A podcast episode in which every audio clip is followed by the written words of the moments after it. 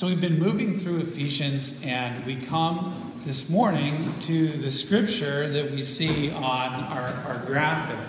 So this is really, if there was a thesis statement in, a, in this letter to the Ephesians, I don't think Paul thought in those ways necessarily, but if there was, we would be hitting it today. One body, spirit, hope, Lord, faith, baptism, God, and Father. We're actually also hitting a somewhat of a turning point in the letter so a lot of the work so far has been somewhat theological, and now it's going to be moving more to the moral. So more of what God has done and now what you need to do. They're, they're intertwined. You can't completely separate them, but there's certainly a change of tone that's happening in this letter. Before we read that, though, I wanted to share with you um, once again something that happened in my life this year when I traveled to Cambodia. 8,000 miles away. I went there primarily so I would have more sermon illustrations if you want to know the truth. no, that's not true. That's not the truth. But I do like the fact that whenever I travel and, and serve in ways that are outside my comfort zone, um, it does, God does tend to speak to me in a lot of ways that, um, that, that seem to sustain me as I go forward. And 8,000 miles is a long long ways. This is my first. This was my first time flying across the Pacific Ocean. I know you've done that many times, Gar. You're going to do it again soon. Um, it's a, It's incredible how big that ocean is. I mean, it's shocking. If you if you look on a on a map, you realize that. Um, and I think I heard this in a commercial recently. Right now, where we're at in Seattle, we're just about as close to Western Europe as we are to Asia. That's how big the Pacific Ocean is. And so it was my first time flying across the ocean. I went all the way across the ocean to a country I'd never been to, to an airport I'd never been to, and I only knew one person in that place, my friend Phil.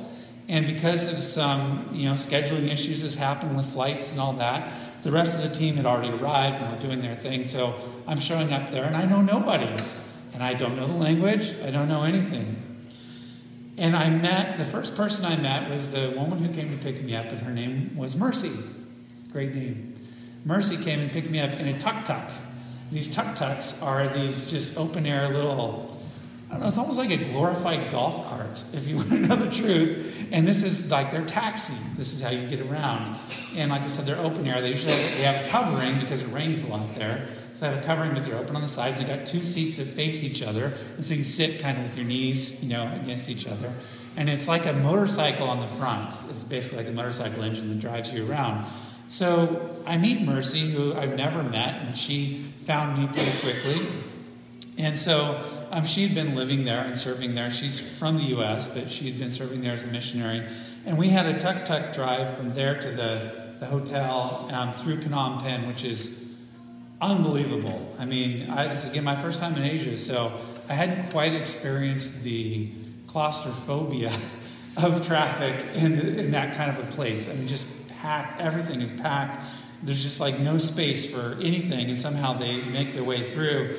And so, in that drive from the airport to the hotel, Mercy and I were sharing, introducing ourselves, sharing who we are, and talking. and so much happened. I mean, there was just this instant connection as we began to share our lives together. And by the time we arrived at the hotel, I knew all this stuff, and so it came about Mercy's life and became this ongoing joke, sort of amongst the team through the rest of the week, because someone would say something about Mercy, and I would say, "Oh yeah, she told me about that in the tuk tuk drive." And then I was like, "How long was your tuk tuk drive? You know everything about Mercy." And we just we just shared and opened up. And why did that happen? I'd never met this woman before in my life. I'm an introvert. This isn't my normal way of just sort of opening up. Because we were 8,000 miles away from home for Jesus Christ. I didn't know her church background. I didn't know her family background. I knew nothing about her other than the fact that this was a sister in Christ. And she knew that I was a brother in Christ. And so we shared and we opened up. There's something powerful about the body of Christ, as Paul will call it. And I want us to hear this morning this really the heart of the message that Paul is wanting to communicate to this church that is struggling with being divided. So this is Ephesians 4, verses 1 through 6. I, therefore, the prisoner in the Lord, beg you to lead a life worthy of the calling to which you have been called, with all humility and gentleness, with patience, bearing with one another in love, making every effort to maintain the unity of the Spirit in the bond of peace. There is one body and one Spirit, just as you were called to the one hope of your calling, one Lord, one faith, one baptism, one God and Father of all, who is above all, and through all, and in all. This is the word of the Lord. Thanks be to God. Father, we know that these words were written for us as well, for your church in 2018. You wanted us to hear this. That's how your Spirit works.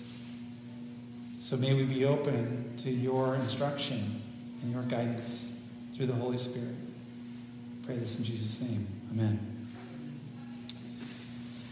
I want to do something I don't normally do as I'm preaching, but I'd like to work through this um, verse by verse and just look at a, a, few of the things that Paul is wanting to get across in this message. Like I said, it really becomes a, a he's been leading up to this, and he just states it powerfully and as clearly as he can here, and then he's gonna he's gonna be moving on and giving them more of, okay, how this is how this works out in all parts of your life, like in your family and in your marriage and all these other things, not just in the church.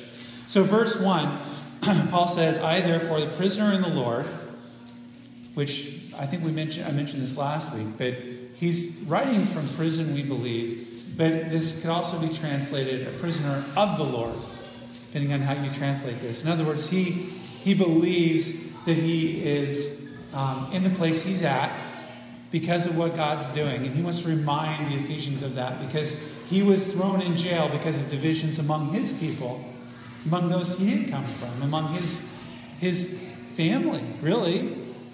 The, the Jews eh, back in Jerusalem, that he, where he'd grown up, and he they were the ones who wanted him in prison. But Paul sees it differently. He says, No, I'm, I'm doing this for the Lord. There's something God wants to do through this. So he can be sitting in prison and doing that. And then Paul is, is, he's now getting to how he wants us to respond. So we get to hear a little bit of that. He's laid out all the stuff that we've heard so far in Ephesians. You've been adopted. You may think you you're, you're from different families, but in Jesus Christ, you've been made one. You're all children of God. Um, you've been given a rich inheritance, no matter where you come from on the social spectrum, rich or poor. You've all been given a rich inheritance, which is a mission.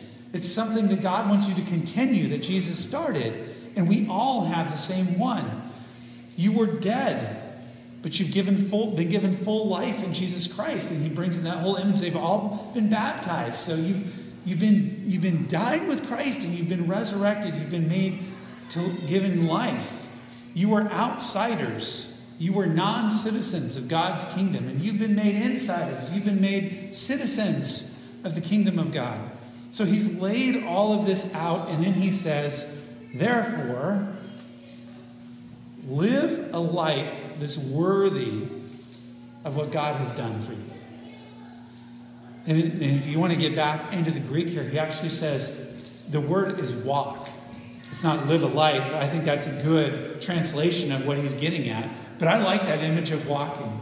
It's the idea of walk the path, walk the road that's worthy of what God has done for you in your life. All of this, all of what God has done, cause, is, is, calls for a response. Whenever we get into this, I, I know there's a temptation, and this is what we really wrestle with. There's a temptation to say, I have not been worthy, and therefore I wonder if God still loves me. I mean, we may not say it in that way, or if some people might even go so far as to say, Am I saved? This isn't about salvation now. Paul's already laid all that out. He said as clearly as he can that no one is worthy. God did all the action, God did the calling, Jesus died. That's what gave you life. You just respond to that gift, he calls it in Ephesians. Okay? He's laid all that out. And now he says, okay, so that's all true. But there's a response, doesn't it demand a response? You, you have to choose something. You can't just sit there like a bump on the log. God wants us to respond. So the response is not how we earn favor with God. It's not how we make God love us more or how we make God happy. But the response is because of what God has done. We want to do it. So he says, live a life that's worthy. And then in verse 2 and 3, he says, with all humility and gentleness, with patience, bearing with one another in love, making every effort to maintain the unity of the Spirit and the bond of peace. So, again, we talked about this last week, but humility is too often devalued. I mean, in our culture, it's very devalued. But Paul has just said, okay, in light of everything that's happened, you should live a certain way. Everything that God's done for you means you should live a certain way. And what does he start with? Humility. He starts with humility. If you know someone who claims to know Jesus Christ and they are not living in humility, they've missed step one of response humility. And then he goes on, I'm not going to talk about that too much today because I spent a lot of time talking about that last week. But he goes on and he says, he names a few other things gentleness, patience, bearing with one another in love. What I like about all these things that Paul is saying here is that he is not naive. He knows that there's division within this church. He knows, I believe, he knows how difficult it is to say, You've now been given brothers and sisters, and there might be people you don't like. That's part of the truth of the gospel. And so he says, here's how you should respond humility, gentleness, patience, bearing with one another in love. There, in fact, again, you could translate this, and some have, and said, bearing one another in love. Some of your translations may say that. And I like that one better because that's what Paul is saying. He's saying, How do you respond? You're divided, so you need to bear one another. You need to, you know, suffer the part of being family. It's going to be hard. But if there's division and you can respond with humility, if you can respond with gentleness, if you can respond with patience, if you can put up with the others because Christ put up with you, then you can have unity. Things will change. I mean, it's just it's just good basic relationship conflict management advice. How do you respond? Well, respond the way Christ responded to you. Humility, patience, gentleness, bear with one another. There are going to be problems, there are going to be conflicts. Uh, anyway, I think part of the problem that we sometimes have in our churches, which don't usually manifest until they get really big, and then there's a big conflict and a blow up and leadership problems, and they divide and all that kind of stuff. I think one of the problems we have is because people assume that being part of a church means you're not going to have any conflicts or confrontations with one another. So when it happens, they don't know what to do except just leave each other. And this is, I mean, this is a reflection of our culture and how we often respond to relationships. When things get hard, we just distance ourselves from the other because it's easier than having to work through problems.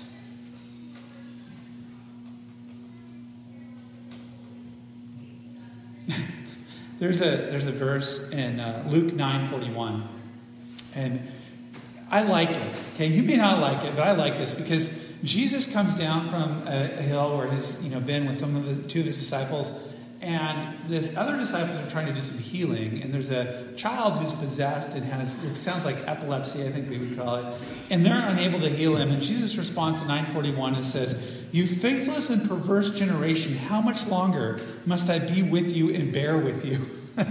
and I like it because, uh, to be honest, in ministry, I've used that one. At the end of every youth retreat, that was my go to verse. Oh God, how much longer must I bear with them, right? I mean, it's just that when you serve, when you just serve and love other people, that's, that's an honest, genuine response. I like the fact that Jesus took that on his lips. And of course, what does he do? Well, he heals the kid and he instructs his disciples. He doesn't just leave them, but the fact that he seems to just express it and it gets recorded in Scripture. This is hard, bearing with people who are slow to learn, right? Who are slow to change. And then Paul goes on, he says, talks about the, you know, the unity of the Spirit and the bond of peace. Again, culturally, we live in a society where everything is disposable. I just got a brand new water heater for my house. And I'm told if I'm lucky, it'll get me eight years for a water heater.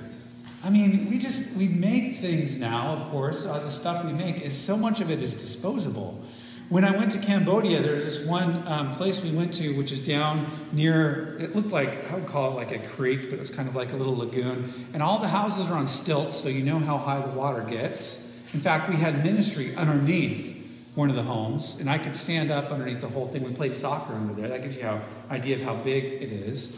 And down in this little lagoon, it, the entire surface was covered in floating trash and plastic. Now, we'd seen this throughout Cambodia. You know, they don't have a lot of the same sanitation systems and stuff that we do. So it didn't surprise me, but I don't remember why, but the, the man we were with, who was the pastor doing his church in this community, this was his mom's house, and he told us, he said, Yeah, I used to swim in here when I was a kid. oh, man, it's nasty. He goes, There was no trash. He goes, It's only been since Cambodia started importing all the plastics and all these other you know containers and all these products and then it, all of a sudden it just filled up all of our rivers and everything so he could remember a time when it didn't look like that i mean we've made so much it's just disposable we use it we chuck it we throw it away when i did um, the years i've been doing you know little league and sports um, you know kids just their parents pull them off teams and switch teams anytime things get hard if they don't like a coach, if they don't like another parent on the team, if they don't like how their team's winning or losing record is going, they just pull them out and then they find someone else. Or they, you know, they move to a completely different league. Maybe a coach will just take a team and move on. We do that because we don't want to push through what's hard. I, I was talking to a parent, I believe it was this Calvin soccer game um, last week, and they had said something that was kind of shocking to me because we were talking about this, and they said, that their child had been on a team the year prior where the coach was kind of like a drill sergeant, kind of hard. And I had said, "Oh, I'm sorry. That's you know, that's unfortunate because this was a six-year-old kid." She said, "No, I think it's good for him. It's good for him to have a coach who's kind of like that sometimes because they're going to have people like that in their life. It's good for them to learn how to work through that." I thought, what a healthy attitude. It just shocked me. I don't hear that very much anymore. We, be, we treat our relationships as being disposable. Our stuff is disposable. So why would church be any different? And unfortunately, sometimes it's just not. When one community becomes uncomfortable because people confront us on something, and because relationships get a little bit tense, we go find another. If a pastor says something we don't like, we go somewhere else. And I'm not saying this because you, we should never do this, okay? Don't get me wrong. I know there are times when it's important to leave. I'm sure there are churches that if I joined, there would be some things that could happen that would make me want to leave. But what I'm saying is that tends to be our default because of everything else in our culture. And so what I want to say is as a church community, I think Paul is, you know, he's wanting to build this in to the early church from the beginning. This idea that it's not going to be easy, but it's not supposed to be easy. It's supposed to be hard because we're supposed to we're called to live and love others like Jesus did, and it wasn't easy for him. We're not easy to love. Gospel calls us to a higher standard when it comes to our brothers and sisters in Christ, especially. Why is that? Why? And he goes on and he talks about oneness, what it means to be one. There's only one church. There's one body. That's the language Paul likes to use for the church. One body, one spirit, just as you were called to one hope of your calling, one Lord, one faith, one baptism, one God and Father of all, who's above all and through all and in all.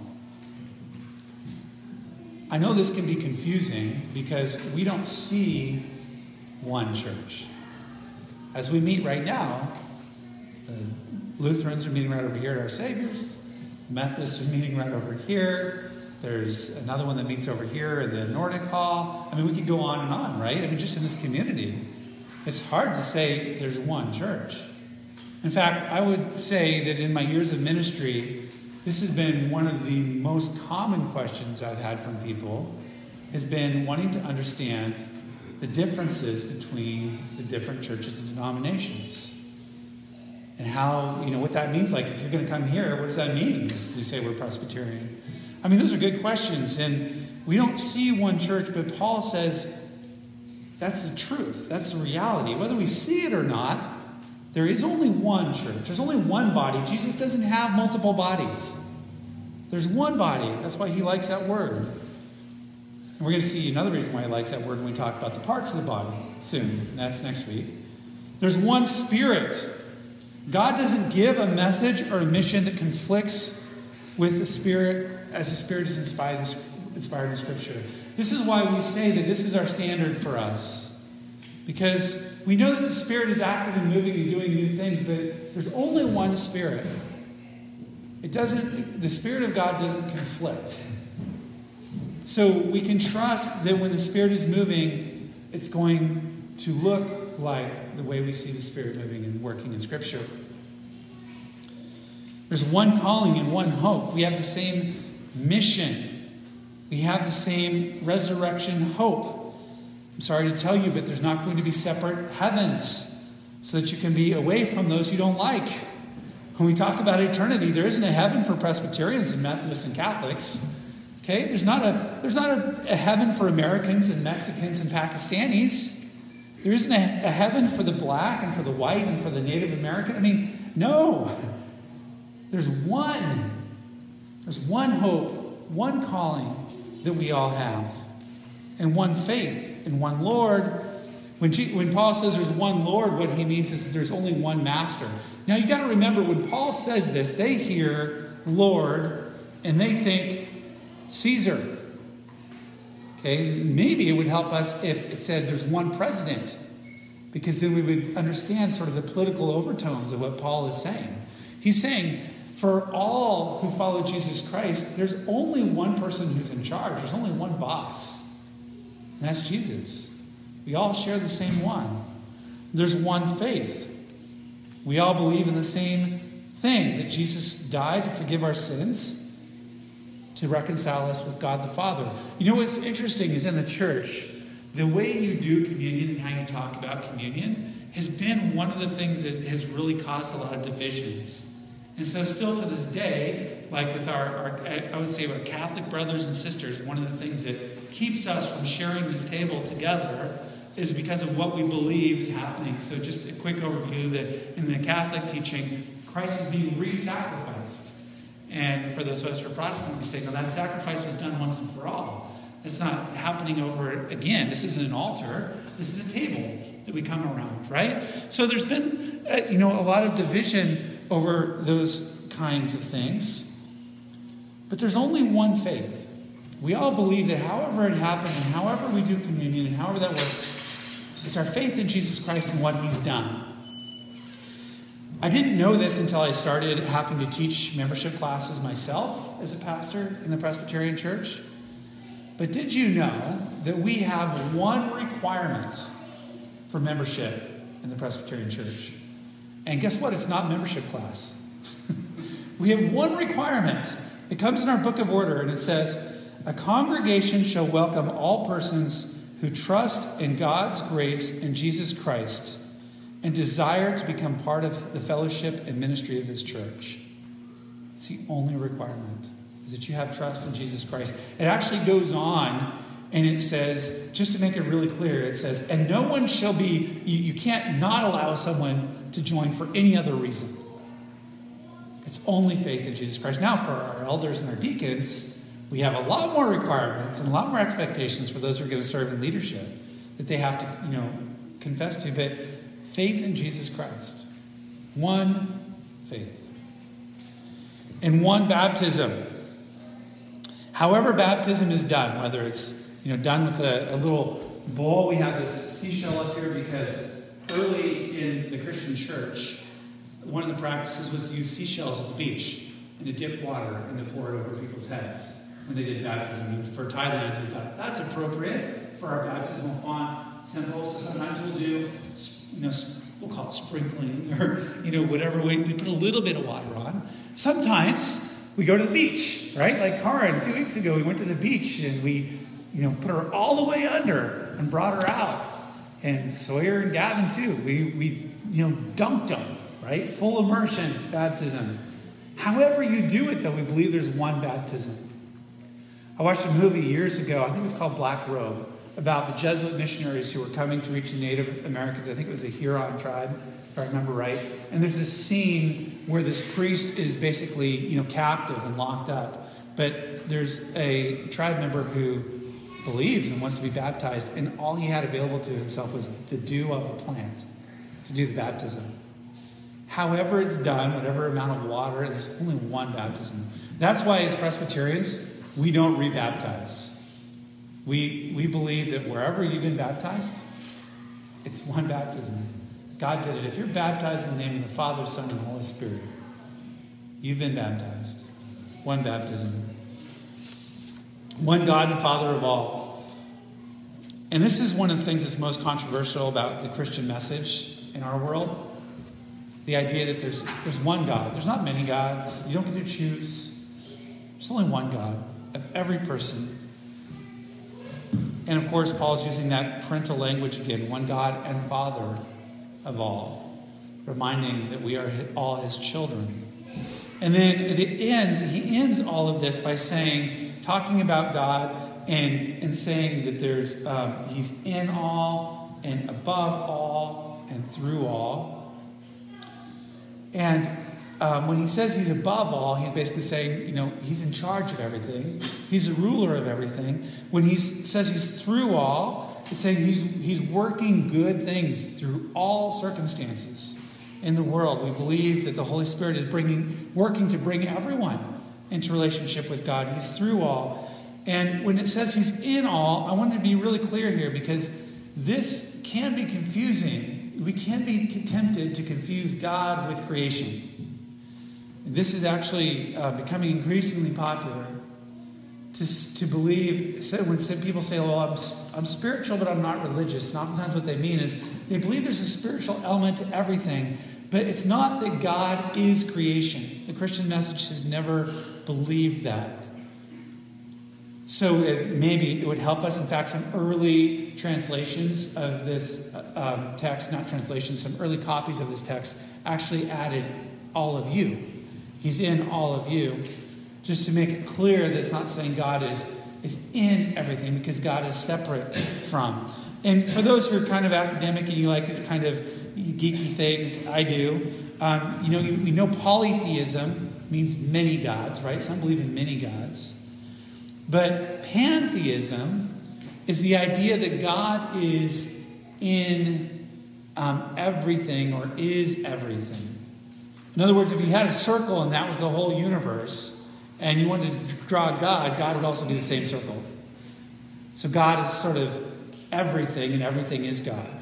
Okay, that's that's pantheism. And that is not what we believe as Christians. We believe that God is holy and other and separate from creation. Not that God isn't working through it all, as Paul makes clear. And then panentheism, okay, and that's the next step, would say God is, is huge and big, but all of the known universe is sort of inside of God. So once again, God and creation become mixed and be confused. But the Christian message is that God is in us through the power of the Holy Spirit, not that God is us. And Paul, I think, wants them to understand that Jesus is working through everything. He's present everywhere. That's what all these alls are about. So, again, emphasizing unity, oneness for the church, and God being working through everything. If I had to summarize everything that Paul was trying to say to the church, what he wanted to get through, and I wanted to put it in today's language, I think what I would say is what unites us is vastly more powerful than what divides us. In other words, it's recognizing the divisions. That we don't all agree and think the same way. If we were to go through and interpret all this book, we would have disagreements. There's going to be divisions. But what unites us is much more powerful than what divides us. Getting back to Cambodia and my trip there, this is what I hope that all of you will have get to experience one day if you have not. To travel to a foreign country and to meet someone like Mercy, who's from the United States and speaks my language, and to have that connection is one thing. But when that happens with people you have never met, who don't speak your language, who live in a culture completely different than you, and that is a whole another thing. So there's this, this woman named Srey Mom. In Cambodia, they have these markets. And they're like an open air market, but they're covered again because of the rain. So when you go into these markets, the humidity and the heat just jumps up. I mean, it is just stifling. You just immediately, your shirt, you're just sweaty, and, and you're walking through these aisles. And for those of us who don't like shopping, okay, this is the next level of torture because there is nowhere to sit down. There are people everywhere. It's hot, it's humid, it's loud. There's all kinds of haggling going on. It smells. Cameron would love that. All the smells of the, the open air meats and stuff that are going on in the market. And you know, you're, you're walking through this, and it's so crowded, and everything's so packed together that it's disorienting. You can't even find your way out, right? I mean, I, I had a hard time figuring out you can't see the sky or anything either. I mean, you had to be really careful. You could get lost in this place. And there's numerous markets, and this one called the Russian market is surrounded on all sides by a road that is crazy packed with the tuk tuks and motorcycles and cars. And so you can't even go out to the road. There's no sidewalk to stand on. So you can't even go out to the road to escape. That's just kind of like the boundary. You just kind of know, okay, I hit the edge of the market. I mean, it is crazy. And in this market, there's this one booth that's run by this woman named Srey Mom fantastic story, but when she was a, a child, she was injured in a, a, hot water accident that totally disfigured her face. And it made it very difficult for her to, um, you know, get a job and have a living. And of course, you know, she's not married or anything like that. And I shouldn't say of course, but I mean, that's, that's just the reality of the, how her life has worked out. It's been very difficult. And at one time in her life, she um, met a Christian and she ended up accepting Jesus Christ. Now, in Cambodia, that's still a very rare thing because most people are Buddhist and they believe in all these different elemental spirits and they have those little shrines in front of their booths, even in that crowded market, they have little shrines and stuff like that. Srey Mom just sells these different hand, handmade goods and different you know trinkets that they have there and some clothes. And so we, we made it to Srey Mom's booth because we had heard about her. My friend Phil visits with her every time we go. And we walk in, and I have never met this woman. And what does she do? She gives me a hug. And she, she just welcomes me and she pulls me into her booth. You know, where I was with a couple of people and she wants us to come in. Now, keep in mind, when I say booth, what I'm talking about is like there's all these goods stacked up above my head and on the sides and everything. And I had a bag and I was like squeezing in like this, knocking stuff over as I'm going in, like apologizing and picking it up. You know, and we go in there and and she just smiling and just you know talking, you know, trying to talk to the translator and saying stuff, and then. Um, you know, and then and then she just wants to pray for us, and she wants us to pray for her, and so we're all just sitting there huddled together in this booth and, and praying for each other.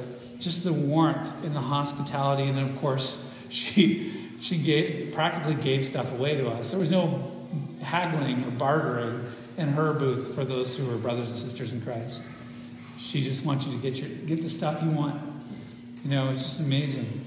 And if I took any of you to Cambodia and introduced you to Srey Mom, she would treat you the exact same way. I mean, doesn't that just blow your mind? That there's a woman right now, 8,000 miles away, who would accept you and warmly welcome you and treat you with all kinds of hospitality for no other reason and the fact that you carry the name of Jesus Christ.